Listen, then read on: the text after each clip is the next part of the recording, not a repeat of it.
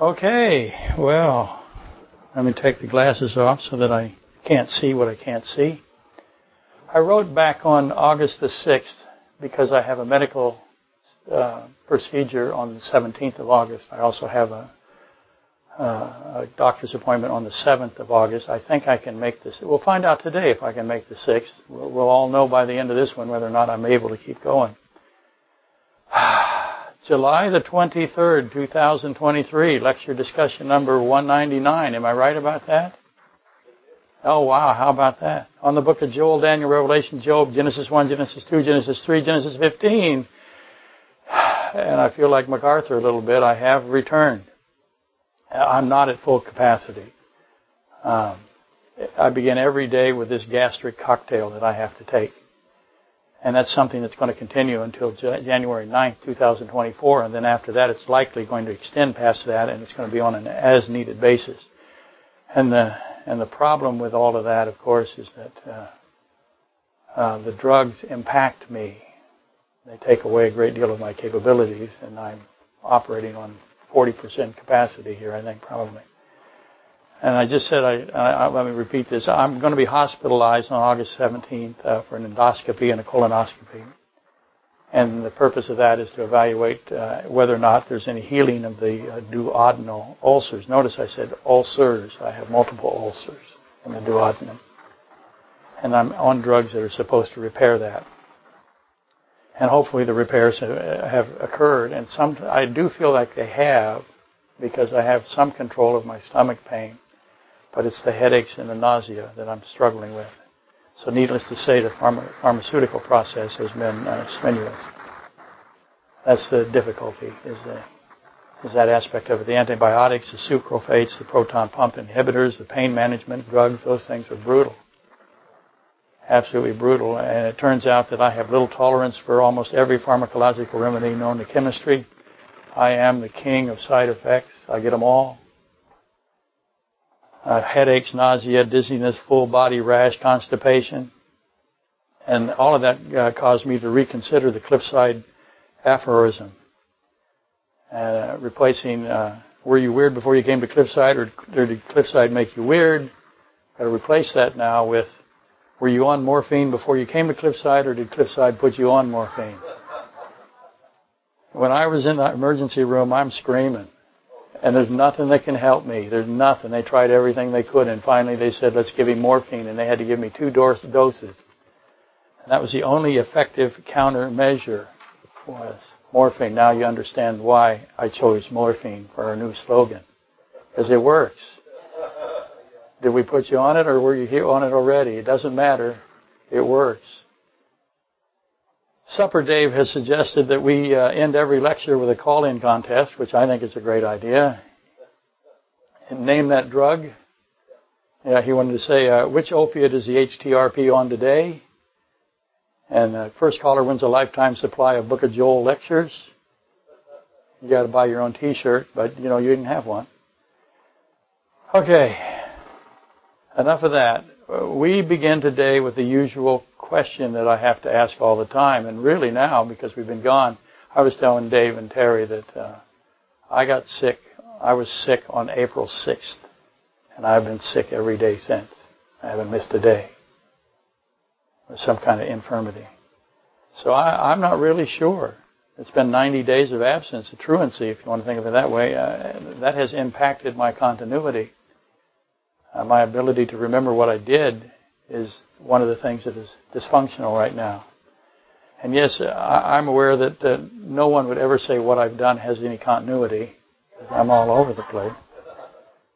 I've never been high on the list. Discursive is not compatible with continuity. So what are we going to do today? Well, we're going to do what we always do, Pinky. I've had 3 months to compile questions. 3 months, that's a lot. Almost 3 months. And so how many questions do you suppose that I've collated? The over-under is about 300. But I thought, okay, it's going to be best to emphasize a few things as they are relevant to where we have been. And we've been mostly lately in the Calvinistic superdeterminist position and the Arminian tenet that salvation is fragile and it's transitory. and it's insecure. And so I want to kind of have a restart today, since the vehicle has not run since April 6th. A restart of sorts, I guess, is what I call it. Notice a disclaimer of sorts. It's not really going to be a restart, actually. It's going to be a continuation, but it's going to sound like a restart. It's going to sound like I'm going back over material, but I hope you recognize that I added things in that I have up to this heretofore been setting aside purposely. It is my view, let me say this as strongly as I can, it is my view that we need to begin, that Christians should begin with the immortality of animals. You begin there. And some of you might find that surprising. To put it another way, one which will certainly anger a swath of religious practitioners when I say this, and especially those who are aggressively advocates for atheistic evolutionary absolute determinism or predestination. They don't like this, what I'm going to say. It's been my experience that if you are wrong on the immortality of animals, if you got that wrong, are willfully illiterate, then you will cascade into annihilationism. That's what you're going to do. And that's a place you never want to go. It's anti-biblical. It's against God's character. And utter unmitigated predestinationing. Note the verb predestinationing. It actually is a verb. I didn't make it up. To reword that a bit, for those who may not be so percipient as to my intentionality, if you're wrong on the immortal living souls of animals, their endowment of the breath of the Spirit of life, if you're wrong on this, then you're wrong on almost everything else. You're a basket case. Because you're beginning with a misguided, mistaken analysis of the person or the character of God. You're anti-Psalm 36:5-7. If you find yourself anti-36:5-7 of Psalm, then sit down. Say, okay, I'm wrong here. I've looked at Psalm 36:5-7. Those are the characteristics. Loving kindness, mercy, judgment that is deep. It's not surface judgment. It's incredibly deep judgment. It's justice. It's righteousness. Now, I have at least, how many hours do I have on the lectures of immortality of animals? What would you guess, 15 hours? I got at least 15 hours. And I believe all are on the Internet. I could have easily continued for another 100 hours. But for today, I want to reemphasize this. The crucial importance of why God Christ intends to resurrect all the animals in whom He has breathed the breath of the Spirit of life. Okay, that needs to be known. He's going to do that. You can't stop Him. And again, obviously, Psalm 36:5-7, Psalm 37:4, Revelation 7:17 overwhelm those who mock the immortality of animals. I have run into quite a few. The more I do it, the more mocking I get in return. No time allotted today to go to review all of those passages, but just to get, again, I'm restarting. God is the God of deep justice and judgment and loving kindness and mercy, and He will give to those who desire Him the desires of their heart. He will wipe away every tear, He will wipe away.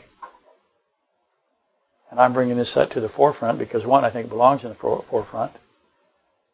But I'm bringing it to the forefront in this particular arena because I have yet to locate a prominent absolutist predestinationing Calvinist who understands the implications of the immortality of animals, and I've listened to all of them, all of them fine. In fact, those who address this issue, and I saw a question and answer, a man at a podium and a man in the audience say, we just lost our dog. Will we see our dog in heaven? And I saw the man on the podium, he addressed that issue, and they are adamant. He's representative. They're adamant. They're derisive. They're arrogant. They're narcissistic. They dismiss all animals as having equality with rocks. They really do. They say it. Look them up.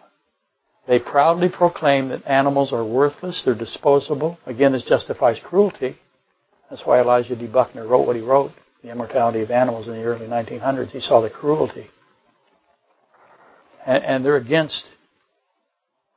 Again, this justifies cruelty, and it also leads them into annihilationism because they believe that animals are annihilated. You can never open that door. Doctrinally, it's just not there. There's no such door. And both concepts, animals as worthless and disposable and annihilated, both of those concepts are godless. They are not God-fearing, and they are not honoring God in any way. This past week or so, I saw Sharon from Texas and Jennifer from Arizona. They both experienced the passing of their beloved dogs, both of them. Sharon wept, and I'm sure Jennifer did likewise. He will dry every tear, remember? And I'm sure they wept many tears. Those dogs unconditionally loved Sharon and Jennifer and their family. Allow me to repeat that. Unconditionally love is what they did. They brought joy. They touched the lives of Sharon and Jennifer. And there is a man on the internet who gleefully and mockingly likes to refer to animals as the same level as a rock. How is it possible for a rock to love a human being? Who can be so stupid as to equate a loving animal with a rock? And that would be the absolutionist, the absolutist predestinationian Calvinist that does that. Do all Calvinists do that? Do all of them proclaim that? That all animals are to be annihilated from existence? No. Not all of them do it. Most of them won't. They'll just shut up. But they all believe it. Predestinationism will take you into annihilationism. And you can't, and again, that is a horrible, misguided place. And the ranks of the Calvinists, to be fair, there's no ubiquity here in Calvinism. There's people that call themselves one point Calvinists and 2 point Calvinists. I'm talking about the absolutists. I'm talking about the predestination element of it, the superdeterminism element of it. But the overwhelming teaching of hyper-Calvinism is to equate animals with plants and rocks. They will say, if you have a rock garden, your rocks are not going to heaven. And if you have a garden, your plants are not going to heaven, and neither are your animals. Get over it. The only thing I saw, and I'm going to deviate here for a second, the only thing I saw that was worse than that, to say that to somebody who just lost an animal that they loved, that loved them, that's begging for hope, to do that is just wicked and wrong. It cannot be defended. It's unmerciful. I think the worse than that is I got to think about when I was made aware of it. A young man in the Catholic Church committed suicide, and the priest at his funeral said that he went to hell. They do that all the time. So there's this relationship between hyper-Calvinism and Catholicism that you can't ignore. In fact, the Calvinist background comes from Augustine. And they know that. The Catholics were the first to declare predestination, hundreds of years before John Calvin. And note this dismissiveness of animals is consistent with that of the abortion movement of Margaret Sanger. We were all taught when we were young that it was just a blob. It wasn't a human being, right? And anything you could do, you could kill and manipulate it. You can harvest it. You can do whatever you want. And the Chinese government does that to the Uyghurs, and the Nazis, of course, did that to the Jews. You diminish the breath of the spirit of life. So that gives you a license to do whatever you want. Now, I understand Genesis 9. I know what God has done here. I'll get to that at some point. You have to know why he did it. It's a lot more complicated than you think, than most people think. And so,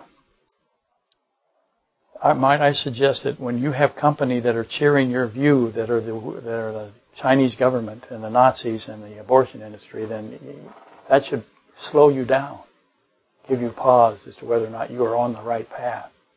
You are on the opposite path. So I suggest that the company you keep that cheers your view is not good news for you. Okay, Just stuff that made me mad for the last 60, 70 days. And it's Dave's fault if he exists, because he said, once you look up these guys on the internet, so okay, I'm not doing anything. I'll look some of them up as long as I can. And I found horrifying things. And that's just a small amount. I flipped this thing. Why did I do that? That was fun. I enjoyed doing that. Can I do it left-handed? Things. Flipping things that I have that I never even noticed before. I could flip them all day. I could get a drum going. I could squeak the floor and flip my percussion system. Right now, Lori is throwing things at her phone. Okay, where am I going? I still really don't know. Job 1, Job 2 is about where we left off. That's the lie of Satan. That's the motives of Satan. There are hundreds of questions about Satan in Job 1, Job 2. And Job 1, Job 2 answers many of these questions about Satan. Not only just those that are relative to Job 1 and 2, but all over the Bible.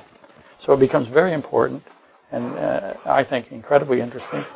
And you might remember that Job 1:6 describes the day when the sons of God, the angels of God, all of them came to present themselves before the Lord. All of them did. And Satan was among them, it says. Satan is among them. I'm thinking of an amphitheater, but of course there are millions and millions of them. There might be billions of them. We don't know how many angels there are. But there could be many, many, tens of thousands at minimum, and billions in all likelihood. And the Lord God asked Satan a question. And that's a very important place to begin, because when God asks you a question and he's omniscient, he's outside of time, he obviously knows the answer. And so he says to Satan, "From where did you come?" Now what's interesting is Satan receives the question and pretends that the question that God doesn't know, or he doesn't know that God doesn't know. Either one of those can be possible. And immediately don't think that's a benign question, because God does not have benign questions, and he doesn't ask simple questions either. He asks very complex questions. So here's the first easy question about the really hard question. Did Satan anticipate this question? Did he think he was going to be asked this question? He's a smart guy, right? He's the most cunning there ever has been. Did he anticipate that God would ask him, "From where have you come?" That would mean that he would know that God is omnipresent. Does he know that? Does Satan think that he can do things in secrecy? That's ultimately the question. Did Satan prepare himself then to be spoken to by the Lord God Almighty? When he showed up at the meeting with all the other angels, did he expect that he would be spoken to? Did God speak to any other angels, or did he speak to just Satan? All of the angels have assembled. 1/3 are with Satan, Revelation 12:4. 1/3. He's got 1/3. On the day that Satan rebelled, the day of the fall of Satan, the day that iniquity was found in Satan, that's Ezekiel 28:15, had Satan calculated his path? Had he prepared himself for what was going to come? On that day, how complex was his flow chart, for lack of a better term? How much had he thought ahead? I've equated this to a chess match. How many moves ahead has he thought? What's he capable of?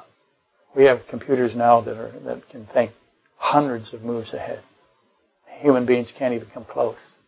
They get slaughtered. The very best, Magnus Carlsen, cannot beat Stockfish. No hope. So that's Satan and God in a sense. How far ahead did Satan have the capacity to think, and how far did he think? Did Satan, at the time of this assembly, when God asked him that question, did Satan believe that God was omnipresent? Did he believe that God was outside of time?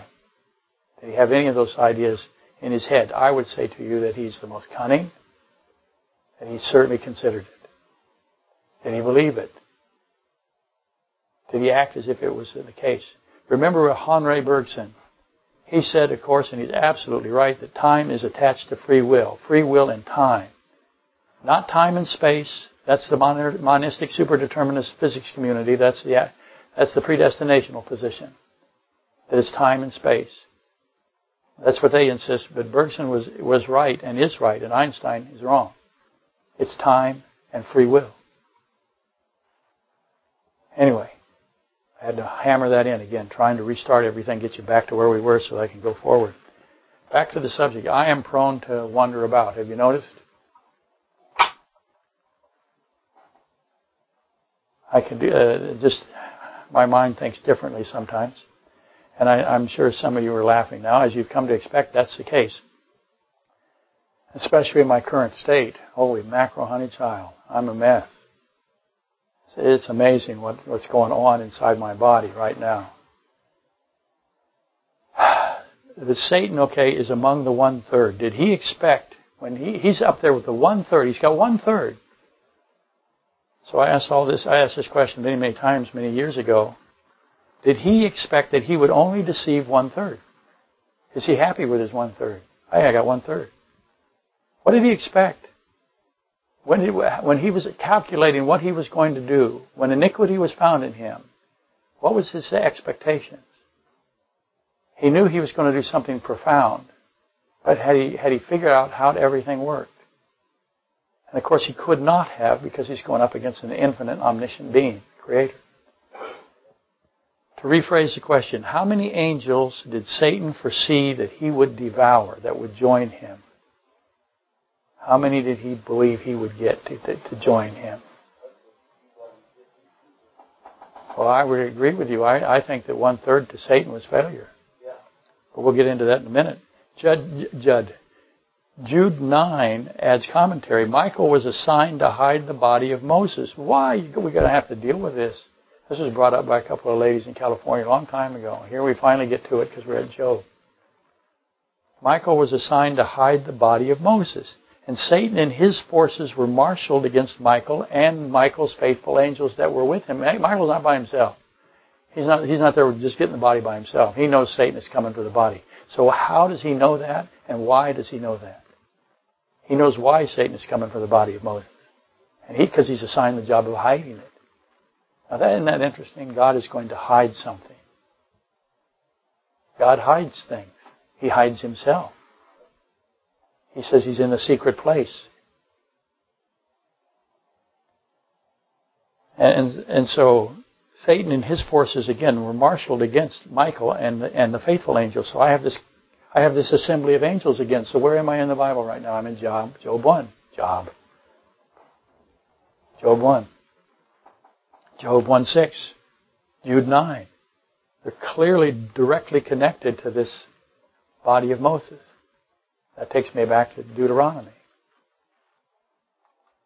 where only Moses saw the face of God up to that point. Anyway, note that Michael, at Jude 9, he dared not bring against Satan a reviling accusation.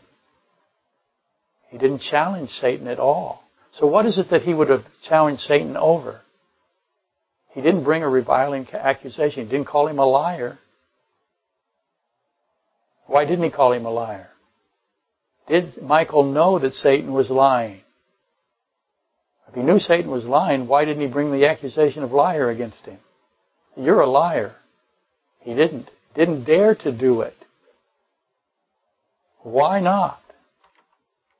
So Satan's got his little group. Not little group. He's got 1/3. He's probably got 1 billion. Michael, who knows how many he's got? He's got 2 billion. And Michael says, I'm not going to talk to you. God is the only one that can talk to you. Only God can do this. I can't do it. In other words, Michael, the archangel, likely the most powerful of the faithful angels. Notice how I say that. He dared not to accuse Satan of a lie. Instead, Michael implies that only God can contest Satan. Only God can rebuke Satan. Only God can prove that Satan is a lie. He's the only one. Only God can do it. I can't do it. Let me repeat that part in case it slipped by. The implication is that only God can do this. Only God can accuse Satan. Only God can prove Satan's lie is a lie. Did Satan know that going in? Michael is not able to defeat Satan, Ezekiel 28:12. Satan's lie is a compelling, potent thought, concept. It is not simple. So why did God hide the body of Moses? Obviously, the Creator could have constructed a different body for Moses, right? He's got a dead body here. We'll make a new body. He could have done that. But he doesn't do that. we, the saved, will receive a changed, non-corrupted body in an instant, 1 Corinthians 16, 50 through 58. We're going to get a new body, a changed body, in an instant. He could have done that with Moses. He didn't. He hides the body of Moses. Satan comes for it. Michael says, I can't argue with you. I can't defeat your premise. And obviously, or more obviously, God intends to resurrect all the bodies that have His breath of the Spirit of life. Genesis 7:15, Genesis 7:22. If you have the breath of the Spirit of life of God, your body will be resurrected. That is just a fundamental truth of the Bible. If you don't know it, then you're going to go whoosh into the ditch. That's what will happen. I've seen it over and over and over again. Did Satan believe he could interfere with the resurrection process? Notice how I jump to that. Keep in the forefront. Resurrection is outside of time. And you should say, what are you talking about? What are you saying here, HTRP person? The twinkling of an eye can be measured, you're going to tell me, by accomplished scientific measuring people, you're going to say. They have decided how fast the twinkling of an eye is, and they have decided that it is a billionth of a second. That's what they say. I want to know, I want to see the meter that measured the twinkling of the eye. They can't measure it. It's not measurable. I'm saying that it's not measurable because it's outside of time. Resurrection is outside of time. And you're going to say, why would we take the side of a morphine, ulcerative, pharmaceutical, disoriented old person on the verge of cognitive decrepitude? That's what you're going to say. And I'm going to say, is pharmaceutical a verb? It is now. It has become a verb. And it shall be forever so. Order the T-shirt now. Beware the pharmaceutical. Anyway, it's my opinion that God, having authority over time, He will resurrect without time, without the movement of time. It's not a twinkling of an eye. Time didn't move. It happened so quickly that time did not move. And Paul knows this. Why does God resurrect at what I'm going to call infinite speed? Obviously, He's sending a message to somebody. He's resurrecting at infinite speed. We can't even imagine the concept, but that's what He's going to do. Now, why is He doing that? Why didn't He go really slow? You've seen all the movies. People go up slowly, blah, blah, blah, blah. They talk to each other while they're there. Talk some more, blah, blah, blah, as they're traveling to the third heaven, right? To the secret place where God is in the Holy of Holies in the heaven. Lots of time. No time. I can't even replicate infinite time.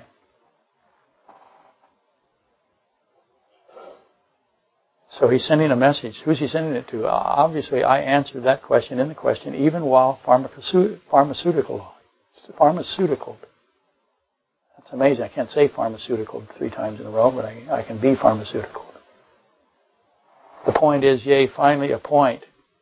Satan was unable to devour the entirety of the angelic realm. He only devoured 1/3. That's all he got. Was he surprised? Was he angry? Or was he pleased with himself? Did it reach his expectations? Did it come in consistency with his calculations? That's not a bird, I hope. He only devoured 1/3. That's an important piece of information. And you have to begin to start asking the questions about why only 1/3 or why 1/3? Who's in the 1/3? And which response would reveal the flaw of Satan's lie? Which response invalidates the premise of Satan? Again, Michael the archangel is unwilling to confront Satan. Can we reasonably then conclude that none of the faithful angels dared to speak to Satan at all? So not just Michael, but none of them. So he gets 1/3 that join him. How many does he have impacted by it? If Michael won't talk to him about it, won't accuse him of a lie, then what about the ones that follow underneath Michael? There's a hierarchy in heaven, in the angelic realm. Michael won't fight him. We ain't fighting him. If you decide that this is correct, what's going to be the resultant here? Which of the possibilities are traceable to the cause? Are they afraid of Satan? I doubt fear. I don't think fear is there. I doubt fear is the issue. These are immortal spirit beings. Why then this hesitancy? Eventually Michael rises up, Daniel 12:1, Revelation 12:7. Satan did not prevail in the war of heaven, Revelation 12:8. Obvious question. What's the obvious question? He fights Michael at one point. Finally, Michael gets in there and fights. And who wins? Michael wins. Now, you've got to comport that. You've got to look at Michael's unwillingness to confront Satan in Jude 9. But by Revelation 12, he's ready to go. So what caused that? Satan did not prevail in the war of heaven, Revelation 12:8. Obvious question. Again, why not? What has changed? Something has changed. What has changed between Jude 9 and Revelation 12:7? Michael and his army cast Satan out of heaven. A more obvious question. Who attacked and who defended? If you align yourself with the position that Satan attacked, that's the Satan attack position is what we will call that. Therefore, Michael and his two-thirds forces, they defended, and they defeated Satan, and they defeated his one-third forces. Now it's imperative that you also begin to formulate your answer to the immediate why. Why did Michael attack if he attacked? If you've got Satan attacking, you've got to come up with why did Satan attack. If you've got Michael attacking Satan, you've got to come up with why did Michael attack. And I'm going to tell you that they all fit together. How was Satan impacted by Michael fighting him for the first time? The first time Satan was in a position where he could be kicked around. He lost, as a matter of fact here. He lost the angels, and what's he do? When he lost the angel war, what's he do? He decides that he's going to kill the Jews. He's going to bring great wrath because he knew his time is short. How did he know his time is short? Did he know how much time he had? He obviously knows time is important. How does he know? Somehow his lie is rendered impotent because Michael attacks him or defends against him and prevails. And now I want you to note the Job connection here. Satan is an attacker primarily. That's what he does. God allows him to attack. And so we go back to Job 1:6 and Job 2. How did Michael and why did Michael and his angels vanquish and crush the satanic demons? How did that happen? To repeat, something has changed here. We can see the change. Between Michael at Jude 9, I'm repeating it because it's invaluable information. Michael at Jude 9 and Michael at 12:7 Revelation. Something is intermediate there, and we need to know what it is. Michael not only accused Satan there at 12:7, he fought him. He knocked him out. He beat him to the ground. He vanquished him from heaven, threw him out of heaven down to earth where now he goes after the Jews. Again, you see the Job issue. What happened? Did God intervene? I get that a lot. Well, God helped Michael win. Well, how much help does God need? Does he need billions of angels to defeat Satan? He does not. He's infinite. So if he intervenes at all, it's no longer a fight at all. It's just a ceremony. It's a facade. So if you think that he stood apart, if he didn't interfere, you have to say, why not? And I gave you some hints right there, right after that. So if Satan is the one that attacks, why did he attack at the time he did? In Revelation 12. What emergency, again, what event is traceable to this war? Satan mobilized himself. He's got one-third against two-thirds. Did he think he was going to win? I think he thought he was going to win. I will submit that what the cause, though, is something really significant. Something really significant happened, and Satan said, "We got to attack." So, what do you think it was? Well, I'm going to say that it's resurrection outside of time. Infinite speed resurrection. As soon as he saw that, he said, I've got to fight. The timeless resurrecting. And if I'm right, we'll wait for the lone holdout to say, okay. And something about resurrection being at the speed of infinity is devastating to Satan's construction of his lie. Because I have a whole bunch of angels that don't want to rebuke him, don't want to accuse him, don't want to say anything to him, act like they're almost afraid of him, they're absolutely hesitant, and then all of a sudden they rise up and they destroy him. They beat him to death almost. Those are euphemisms. But they beat the crap out of him. Can I say crap? Okay.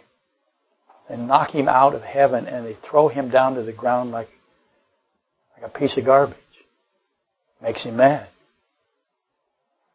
Now, how did they get that kind of capability?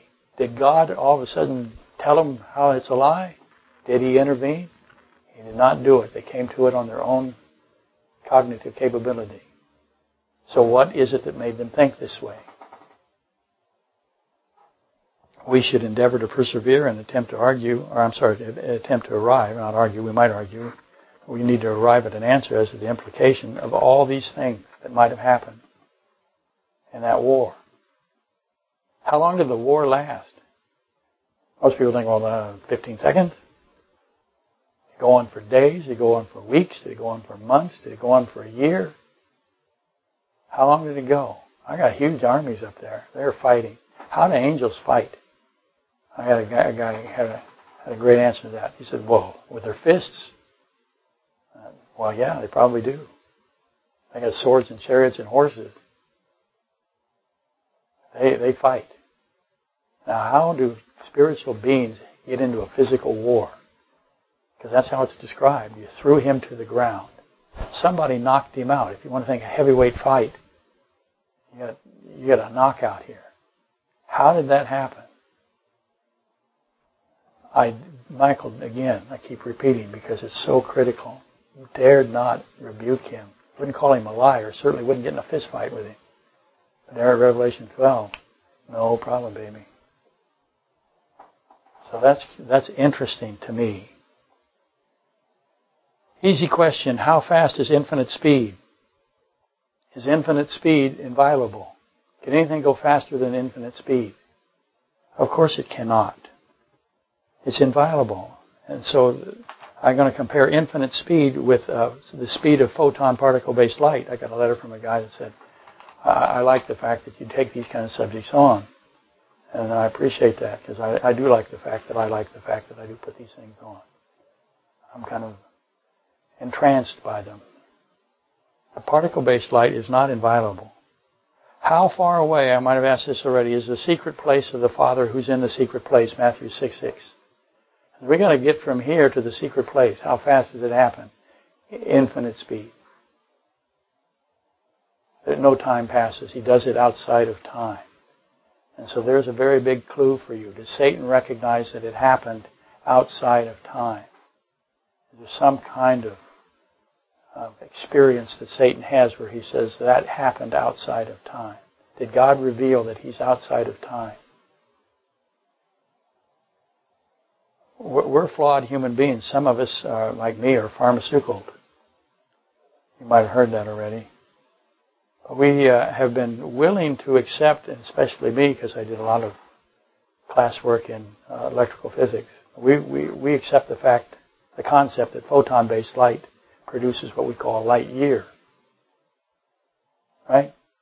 The distance that light travels in a year, essentially. And we give it validity. We say light years has validity. Well, one, we need to know the exact speed of light. We really don't know. Light might have a spectrum of speeds. Kurt Renshaw. Ezekiel 1:14 speaks of the living creatures, the cherubim who move. He can't even describe how they move. Flash like lightning. That's all he's got. They're moving really fast. And they come from the heaven to the earth all the time. They escort the dead. How fast did they do it? How many cherubim left their heavenly estate? because the cherubim are the highest of all of the angels, seraphim and the cherubim. Jude 6, Genesis 6, how many left their heavenly estate, and how many did Satan get? Did he get a third of all the cherubim?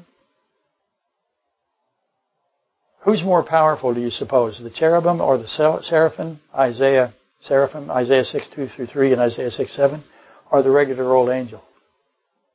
Michael's got regular guys. Satan's got one-third of the cherubim and the seraphim. Who's more powerful? If one-third of the angelic realm chose Satan, again, those are all the commanders. Those are the leadership. He's got a third of the leadership. So which resurrection occurs that panics Satan and forces him to attack? Which one? Because he's not going to upset the apple cart if he doesn't have to, right? But he thinks that he's got to fight, and he thinks he's going to win. So he attacks and Michael defends. That's my position. You can have the alternate position, but come prepared to defend it. How long is infinite speed year? I got an infinite speed year. How long is that year?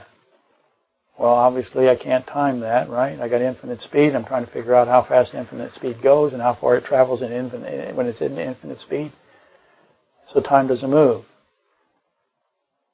Again, I answered the question because it's a stupid question, and yes, there are stupid questions. Who made God is a stupid question. It's probably the preeminent stupid question. As you know, can God make a rock that he can't lift? That's almost as stupid as who made God. Henri Bergson, time and free will. That's the key here. Time and free will.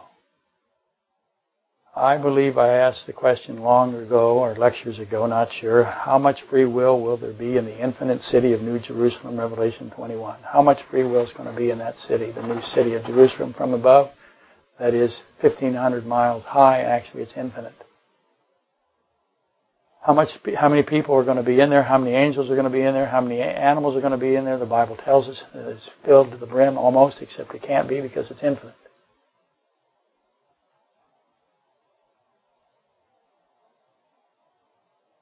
The new city of Jerusalem is eternal. So I'm asking, how much free will is going to be in an infinite, eternal city? How much I got? Do I have a finite number of free will pieces? Yes, I do, because I have finite creatures. I have animals, I have humans, I have angels. We're finite. So how much free will are all those billions of individuals going to do? How much free will do you do in an hour? Now, me, I'm pharmaceutical, so my free will has been diminished significantly. Okay. Somehow, resurrection and free will are interlaced by God. He's put them together because he's introduced infinite speed or motionless time, whatever you want to call it. And how? So we have all that resurrecting that's going to occur. Where there is time, there is free will. Is there time in the new city of Jerusalem? Yes, there is. There's months. There's time there. So I know I got free will there. The hyper-Calvinist view is that there's no free will at all. So I'm going to ask this question. Will we have free will in the eternal state? The hyper-Calvinist, I almost call him communist. The hyper-Calvinist has to say if there's no free will here, there's no free will there. So there is your no free will existence for eternity. You have no free will for all of eternity. Again, it is illogical and it is not biblical. Okay, now on to the difficult section of the lecture. We got all the easy stuff out of the way. We start with an intentionally wrongly worded question. Which of all of the Bible passages, I want you to look at the time now, which of all of the Bible passages that include references to Satan is the most significant? So of all the Bible passages that talk about Satan, which one is the most significant? Give me a chance here. Allow me to list the possibilities. You can feel free to fall into my trap now at any juncture. Can angels repent? Yes or no? Eve testified that Satan lied. How many angels testified that Satan lied? Eve said, he lied. He's a liar. How did she know that? Who explained the lie of Satan to Eve? She experienced something, but who else experienced something? Who else was not deceived? Adam was not deceived by Satan. So he had the capacity, I will submit, to explain to her how the lie is a lie. And, of course, now she had the experience. But what's important about her is she pointed to Satan during the trial of Satan in Genesis 3 and said, in their own trial, he's a liar. I want to know if angels had the ability to repent. Did any angels repent? Or when Satan got the one-third, that same one-third has always been the same one-third. It's never changed. There's no fluidity. There aren't any angels who say, wait a minute, he's a liar. I don't know why he's a liar. I don't know how he's a liar. But I'm repenting. I'm going back. Did any angels return a la Eve? Because she said, he's a liar, and I don't want to, I'm going back. And she's called the mother of all living, right? So she's rewarded for that. Can Satan repent? Does he have the capacity for repentance? Mankind can repent. And God wants mankind, he seeks for mankind to repent, Acts 2:38 through 39, Acts 3:19.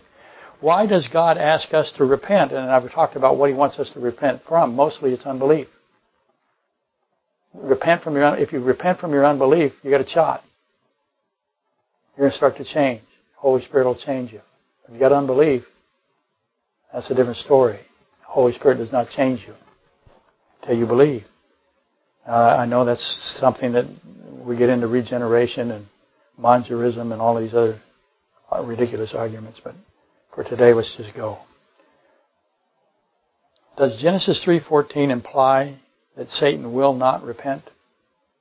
Because God says there in 3:14 of Genesis, you're cursed above all things.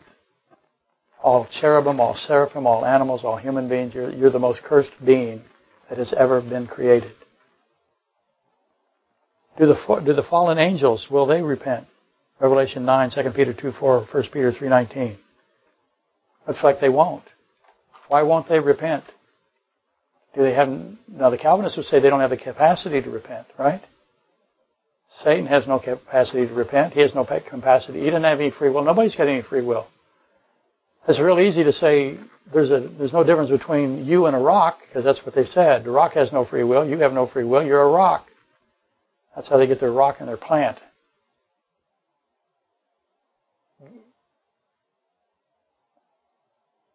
God will allow them to not repent. Again, we're back to Acts. He will give them over to their wickedness, Romans 1:26, 1:28, Revelation 14:9-10. Raise your hands if you've chosen Genesis 3:14 as the most imperative verse that addresses Satan. Never raise your hands here. Never. What are you? You crazy? Are you pharmaceutical? Don't raise your hands here. It's ill-advised. Okay, moving along maybe. If you are wary of Genesis 3:14 with respect to preeminence in the Revelation, in relation to the other passages that addresses Satan, perhaps you prefer Job 1 and Job 2, which is amazing. It's absolutely amazing. Where God permits Satan to strike Job while the entire assembly of the angelic host witnessed Job's reaction. That's what's going on. Can't be denied. The text is obvious. Remember Job 1:22. In all of this, Job did not sin, nor did Job charge God with wrong. Job took a beating, a hellacious beating, and he did not charge God with wrong, and he did not sin with his lips. And how long did it go on? How long did he endure that? A couple of hours? Don't be silly. By this, I am referring to Satan's assailment on Job. Another reminder, Job 2:6, there are two phases of Satan's destruction. He has two waves, if you wish to maintain the military analogy. He has two comings. He has two advents. Two comings of Satan. Of course there's two comings of Satan. I submit that at minimum it took days, if not weeks. The logistics are quite complex. I got to get the Sabaeans involved. I got to get the Chaldeans involved. I got to convince them what to do. I got to manipulate them. There's a lot of organization here. Satan needs to accumulate biological agents. He's got to weaponize those biological agents. He's got to arrange for Job to be infected by those biological agents. Thank you. I'm speeding along here. Job 1:15, 1:17, Job 2:7, Revelation 16:2. So at Revelation 16:2, what does God do to the mark of Satan? He turns it into a boiling sore. What happened to Job? Boiling sore. So you got to consider Revelation 16:2 when you're looking at Job. All the while, the whole of the angelic realm, the fallen and the faithful, they're watching Job on display. Similar to the execution of the apostles, 1 Corinthians 4:9. So 1 Corinthians 4:9 is a great mystery. I believe 1 Corinthians 4:9 is crucial here. You figure out 1 Corinthians 4:9 why God put the apostles' death on display, and He did the same thing with Job. Why did He do it? And all the angels saw it. So what's the reason? What would be your reason for doing it? If you were doing it, let's take a human perspective. If you were doing this, what are you trying to do? You got a jury, don't you? You're trying to convince the jury of something. Is God trying to convince the jury of something? No, He doesn't have to convince them. He just has to show them. Why does He show them? Because it's a trial. For I think that God has displayed us, Paul writes, the apostles last, as men condemned to death, for we have been made a spectacle to the world, both to the angels and to men. Why? This is a rut row. Job 1, Job 2, and 1 Corinthians 4:9 are like this. They're tied together. What about Revelation 24? Then I saw the souls of those who have been beheaded for their witness to Jesus, the Word of God. So raise your hand if you cling to the Job 1, Job 2, 1 Corinthians 4:9, Revelation 24-6. All very cryptic, all very secretive as the predominant Satan passages. Never raise your hands here. Door number 3 is the Satan-Judas door, okay? Oh my gosh. John 13:2, John 13:26, John 6:70, Luke 6:13-16, Matthew 26:47. It's a behold, behold. Matthew 26:49-50, Zechariah 11:13. That's the throwing of the silver. That's 2 Samuel 24. That's the three choices of David. And the atonement price, the silver, that's the Exodus 30, the silver, Matthew 26:14-16, Jeremiah 32:9. Blood and silver are connected. And Satan attacked David, 1 Chronicles 21:1. So that brings that into Job, right?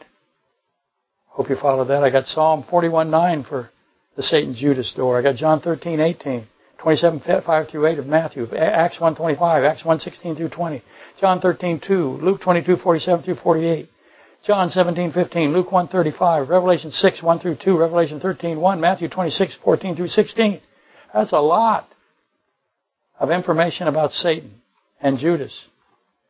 Now I've addressed the mystery of Judas, 2 Thessalonians 2:7-9, the eighth mystery, the evil thing, many times, too many to count. Can't do it today, but unfortunately Judas Satan's Genesis 3:15 is unknown in the church. It's unknown. They don't even know it. You will find they all say, well, Judas was misguided. He was remorseful. He was not. The church of our time has no idea the significance of Christ choosing Judas Iscariot to be an apostle. Did he know who Judas was? He absolutely knew who he was. He chose him on purpose because he's a purpose kind of God. John 6:70. Christ is definitive. Did I not choose you, the 12, and one of you is the devil? It's not a devil, the devil. It's the definitive word. The holy thing is Christ chose the evil thing, Luke 1:35, John 17:15. The God-man chose the Satan-man. Did he know what he was doing? Please stop. The facts of Scripture alone should bring a dead stop to everyone who speaks about Judas and Satan, because you got to tread cautiously here. This is an incredible mystery. It's impossible to figure it all out. The seed of the woman choosing the seed of the serpent, Genesis 3:15 is here. To be an apostle. And yes, it's Job 1:6. Of course it's 1:6. He puts Satan right in. He puts someone that is deeply intricately attached to Satan into his apostles. Did Judas know it? Did he know why? Allow me, for those who have not heard my Judas lectures, Judas did not have the capacity to betray Christ. Jesus is an infinite omniscient. He is the infinite omniscient God. He's the Aleph Tav, Revelation 1:8. He holds time in his hands. It is impossible for a created finite being, in this case the Satan man, though he assumes the throne at some point and declares himself to be God, 2 Thessalonians 2:3-4, still he's a finite, limited, inside of time being. So Satan enters his son. That's what he does. Satan enters the Son, his Son, probably at Revelation 13:1 when he calls him out of the abyss, and Revelation 13:4 for sure, and John 13:27 obviously, and Luke 22:3. Judas is the only one ever in history ever described as having Satan inside of him, ever. So chew on that if you don't have that figured out by now. Anyway, Satan, Judas cannot betray Christ is the point. Yay, a point. The word that's always translated betray, he's called the betrayer. He's not a betrayer. He can't betray Christ. It's impossible. The best rendering is deliver. Satan, Judas, is the deliverer of Christ. That's what he is. Failing to understand that is going to lead to catastrophic doctrinal failure. And Satan, Judas did not have remorse. The word is not remorse, it's regret. They're trying to circumvent a situation. Why does the God of creation intend for Satan and Judas to be allowed, Acts 14:16, to deliver him, to be crucified? He says, I want somebody to deliver me to be crucified, and I'm picking Satan's Judas. That's what he did. It almost looks like a wedding. He wants to be escorted down the aisle by Satan Judas. What's he doing? And of course, again, Judas and Satan attempt to abort the crucifixion. That's why they threw the temple potter money. That's what they're trying to do. They've got to stop the crucifixion. They caught on fast because he didn't kill everybody in the garden. Uh-oh. He just knocked them down. And he went with them. He allowed himself to be crucified. We have a problem, Houston. So grab the money, throw it at the temple potter. Let's stop this crucifixion. He's an innocent man. I've got to give you an innocent. Got to stop them. Pharisees are so stupid they don't know who's on whose side. So obviously door number 3 is a formidable choice, but as you should now know, you should be expecting all of this. All of the doors of the Scriptures, they have doors because they've got fractals, flat door toruses, flat door tori, I guess would be more appropriate. All verses are infinite. None are superior. They're all equal. That's how he does it. That's how he wrote his Bible. Let's evaluate the meeting of Christ, Abraham, and Satan in Genesis 14:18-24, which, as you know, what happens out of that is the Abrahamic covenant comes into effect in Genesis 15. Genesis 15 is another 15 lectures, as you know. Nobody wants to return there, but we have to. Satan, Christ, and Abraham, that's astonishing. Abraham, what did he do to cause Genesis 15? He did something. He chose something. What did he choose? He chose the people. And because he chooses the people, this incredible Genesis 15 comes out. As you might remember, the everlasting, unconditional Abrahamic covenant, the free covenant, is revealed by God when Abraham chose the people. As you might remember, I subscribe to the Melchizedek as Jesus Christ position, Hebrews 7:3. So obviously, Satan at Genesis 14 is incredible. Something happened? Okay, I'll speed along. Trying to. Genesis 14:9 records the death of the king of Sodom, which then connects to Revelation 13:3 and 4, because I have the death of the Satan man in Acts 1:18 and Matthew 27:5, the hanging death of the son of Satan. So I see this relationship between the death of the king of Sodom, and then he somehow shows up alive. And then, of course, we know the Antichrist is mortally wounded and comes back alive. Notice the struggle over people at Genesis 14 is the same theme as Revelation 7, Revelation 20, verse 3. Why do we have this contestation, this deceiving, this struggling? Do I need to stop?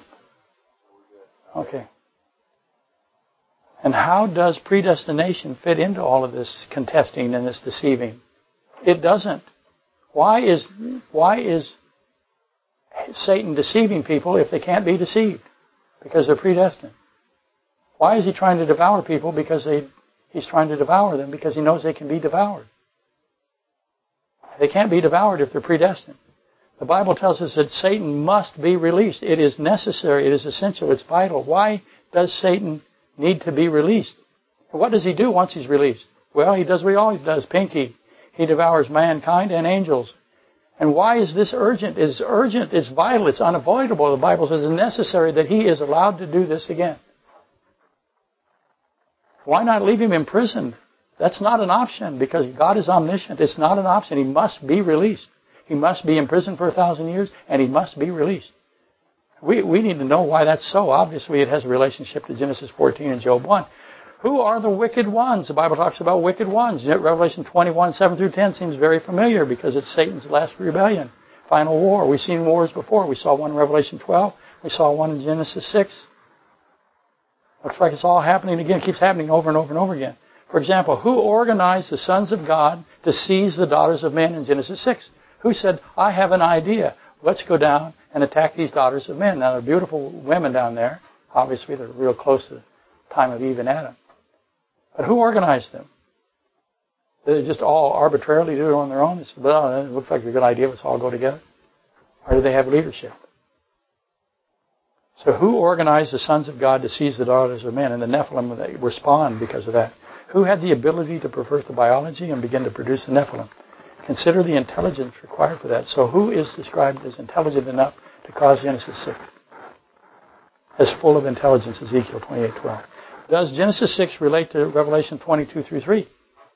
Revelation 20, verse 7. Now when the 1,000 years have expired, Satan will be released and will go out and deceive the nations. Here we go again. To gather them together for battle, whose number is as the sand of the sea. This is the second Gog and Magog. The first Gog and Magog is Ezekiel 38 and 39. Now the immediate question then is, how many are not deceived? He has a number that are deceived, that number like the sand on the beach. How many did he not deceive? I want to know the relationship between the not deceived and the deceived. Is it the same relationship mathematically? Is it 2/3, 1/3? Just asking. Are there any undeceived? Absolutely there are undeceived people. Adam proved it. Satan does not deceive everyone. There is always the undeceived. Elijah thought he was alone, didn't he? But there were 7,000 servants of God in Israel who did not bow the knee to Baal and have not kissed him. Oh my gosh. There's your clue as what was Judas doing. You came to deliver me with a kiss, Judas?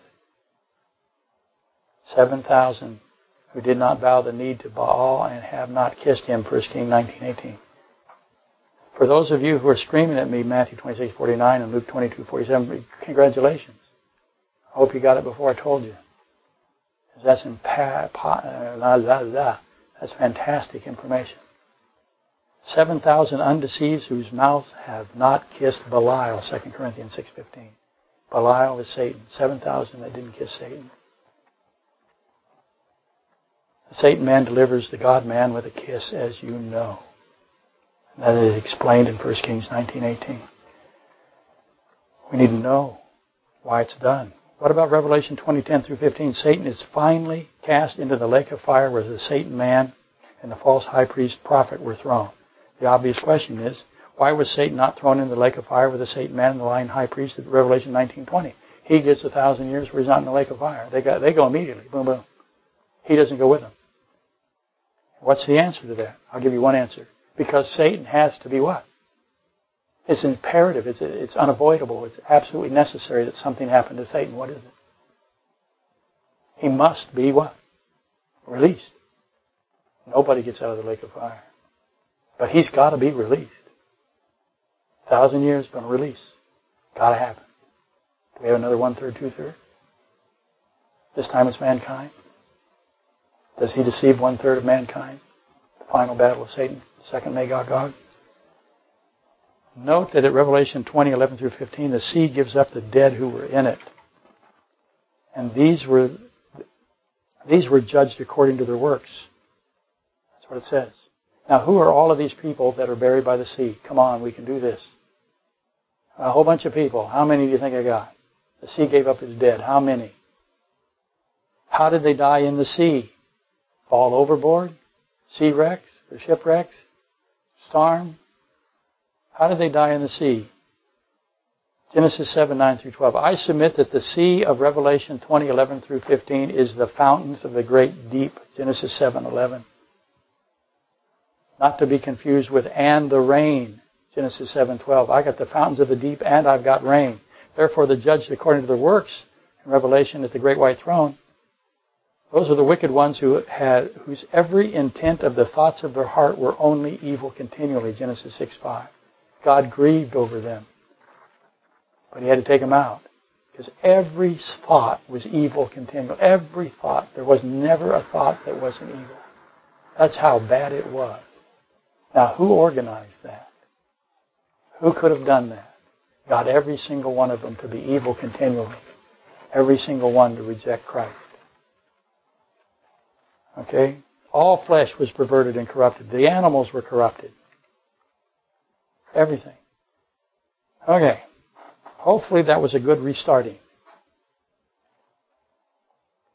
I decided to end with this. This is really the thief on the cross and the bronze snake. You hold up the bronze snake. All you got to do is look at it. Even if you're blind, you just got to look in the right direction. You just got to see. So there's this new and nothing is new little adage out there now that is said to replace O-S-A-S, once saved, always saved. Joel 2:32, John 5:12, John 6:37 through 40. My favorite is John 10:28, and I give them eternal life, and they shall never perish. Neither shall anyone snatch them out of my infinite hand. I added infinite. How big is his hand? It is infinite, so I feel quite legitimately adding infinite.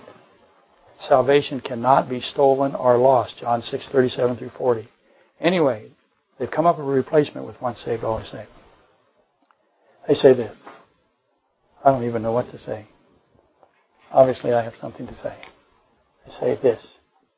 If saved, always saved.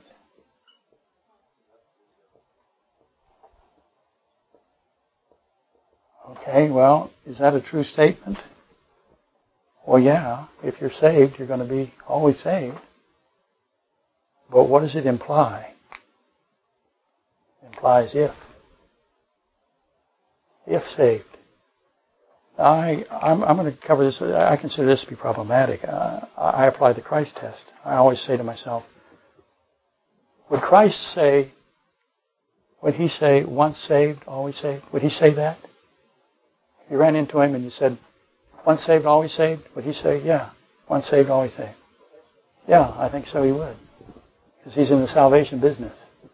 And he's in the eternity business, and no one can snatch you out of his hand. And so he knows once you're saved in my hand, it's an infinite hand, you're always saved. But how about, would he ever say this? If I saved you, you're always saved. Would he say that? There's a refusal here, isn't there? Would he refuse anybody that calls his name? Joel 2:32? He won't refuse. So, I don't like it. I like the people that are doing it. I understand that they're conceding something, and I understand the pressure. But I don't like if. I win once, but not if. Just saying, it's just me. Send me your nasty letters.